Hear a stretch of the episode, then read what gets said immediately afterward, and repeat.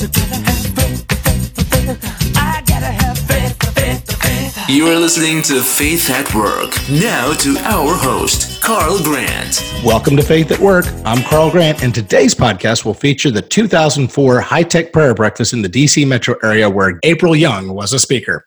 Lord, I would ask you that may the words of my mouth and the inspiration of my spirit be acceptable to you, O Lord. I would also ask your forbearance, as a number of you know, we've experienced a personal tragedy uh, my sister in law died of cancer uh, early this morning after a very short but brave illness. So if I lose it from time to time, you'll, you'll understand why. But let me start with a little bit of humor. When Carl uh, Grant first asked me to be here today, uh, I had been on vacation. I came home, picked up my voicemail. You know, you know the drill. Um, and there was this call from Carl saying, "Would you? Would I be willing to give a testimony?" And I said, I, I, don't have time to think about this now. I just have to get caught up." So I made an appointment with the Lord, which is sort of the way I do things. It was Tuesday night. I said, "Okay, Lord, I got to make this decision. I know that they're, you know, they need an answer. So we'll talk about it in the morning." Well, I open up. I do a daily uh, a, a daily Bible study, and I open up Luke 12, verse 4. And in Luke uh, 12, Jesus is encouraging his disciples. It's about to be the time that uh, they are going to be uh, going through a lot of trial, and he's encouraging them against hypocrisy. And he said, I have a, I've been reading uh, in a new translation called The Message that some of you may know, which is a very contemporary uh, translation, so I'll quote from that. He says, Jesus says, you can keep your true self. You can't keep your true self hidden forever. Before long, you'll be exposed. Ooh. Don't be bluffed into silence by religious bullies. Carl, what can they do for you? What can they do to you? They can kill you. But then what can they do? There's nothing they can do to your soul, um, your core being. Um, save your fear for God, who holds your entire life, body and soul, in his hands. In fact, in a more traditional um, translation, it says, who can cast you into hell or Gehenna. Now, this is pretty clear. Okay, Lord, so I got it. Okay, I got to show up there. It's fine. But what am I going to say?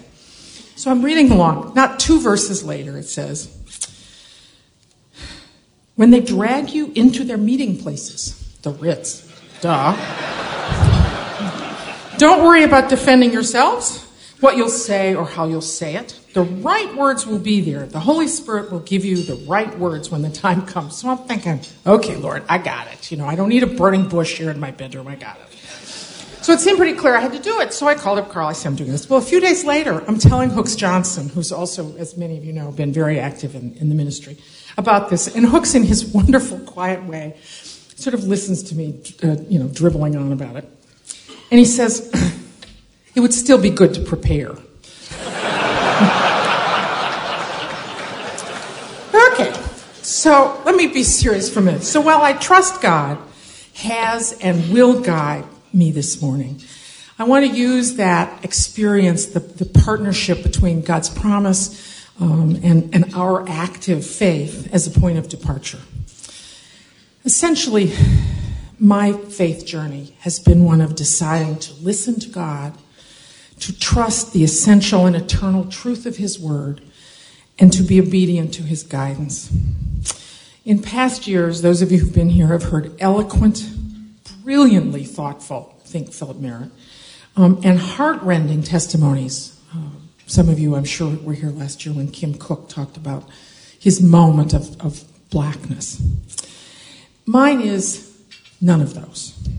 It is simply one of grace a life healed, reshaped, and blessed by the love of Christ Jesus. I was reborn, if you will, in about 1980 through the grace of God, the love of a friend, and the faithfulness of a, of a gifted pastor. My life was in turmoil. Um, I was deeply depressed. I really had no idea where I was going or how I was going to get there. My dear friend Phil Simon, a Jewish believer, dragged me to church, and I mean dragged me. He, we were running together in the mornings, and he said, you, you, you need to go to church with me. You need to come to church. Oh, yeah, right. Well, one day I went with him. And Pastor Ian Chapman um, of the Third Baptist Church in St. Louis ended his sermon with a simple paraphrase of Jeremiah 29 11. Many of you will know it. God has a plan for your life, a plan to prosper you and not to harm you, to give you hope and future and a future. I found myself weeping, but had no idea. I believe, for I believed he had a plan for me. I, I, I, I longed for it, but I had no idea how to discover it. That morning, I asked God to show me the plan. It was the beginning of a new life. Oddly enough, my first outward action was to begin tithing um, 10% off the top. The Bible teaches us. I was asking Linda Alacuto this morning. Now I couldn't because I couldn't find it last night when I was looking up. Matthew um, eight says, "Where your treasure is, there your heart will be also." And in my case, that was clearly true. Um, so I began to tithe at that time. Tithing became the most outward sign of my new covenant. Um, and God was faithful and more. Um, jobs appeared. Um, I, I, got my job at the Economic Development Authority in Fairfax County out of an ad in the Wall Street Journal. I mean, nobody gets anything out of the ads in the Wall Street Journal. It's not possible. Um, you know, you and your 2,000 closest friends have applied. There was always enough money, although Bob and I are not wealthy by, by Northern Virginia standards anyway. Um, we certainly have abundance. Um, moreover, we have the joy of supporting our church um, and a wide range of ministries, as a number of you know. The directors of two of these, actually, one was supposed to be here, one uh, is not. Facets, which many of you know, and Five Talents are here today supporting me. Thank you guys. Um, other disciplines have come much harder. Taming my tongue is one that some of you are familiar with. Um, but I continue to work on it, and the good news is that God forgives me. God is there working with me when I fall. And through all of this, I have been blessed beyond measure. My husband and child um, wonderful professional opportunities. Stacy Carlson is here this morning. She picked me out of the t- a breakfast at the Tower Club and turned me into a banker. What? I wasn't a banker. I was a public policy person. Um, an enormous wealth of family and friends. So I'm, I'm enormously blessed and have been blessed by the Lord in many ways. Let me try very quickly to summarize what I would tell you are the three tenets of the essence of my faith. First and foremost, I am loved.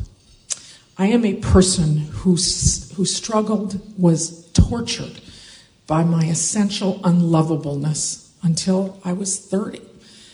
Um, I know that the Almighty God loves me.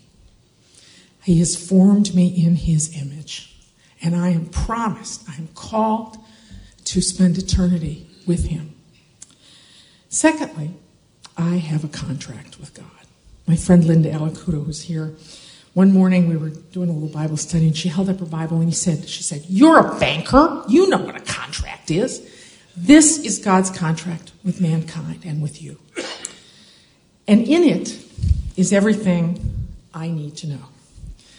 In this contract, not only are the rules and conditions for living an abundant life in this world, my favorite is 1 Peter 4 7.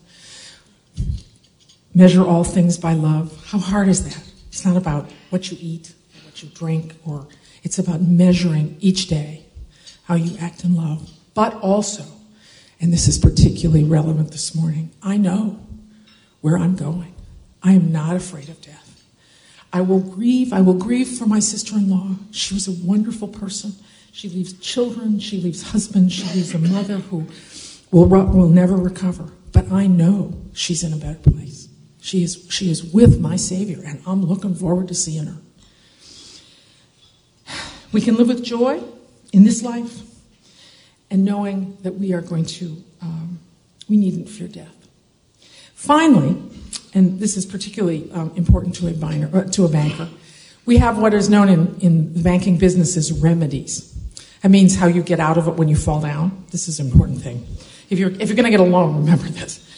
Um, Bible says, Romans 3.23 says, all have sinned and fallen short of the glory of God. It is a given of the human condition. But we are promised that if we repent of our sin, we are forgiven and made whole. At least made new. new. My favorite bumper sticker is, has always been, and continues to be Christians are not perfect, just forgiven. Given my driving, that's an important thing.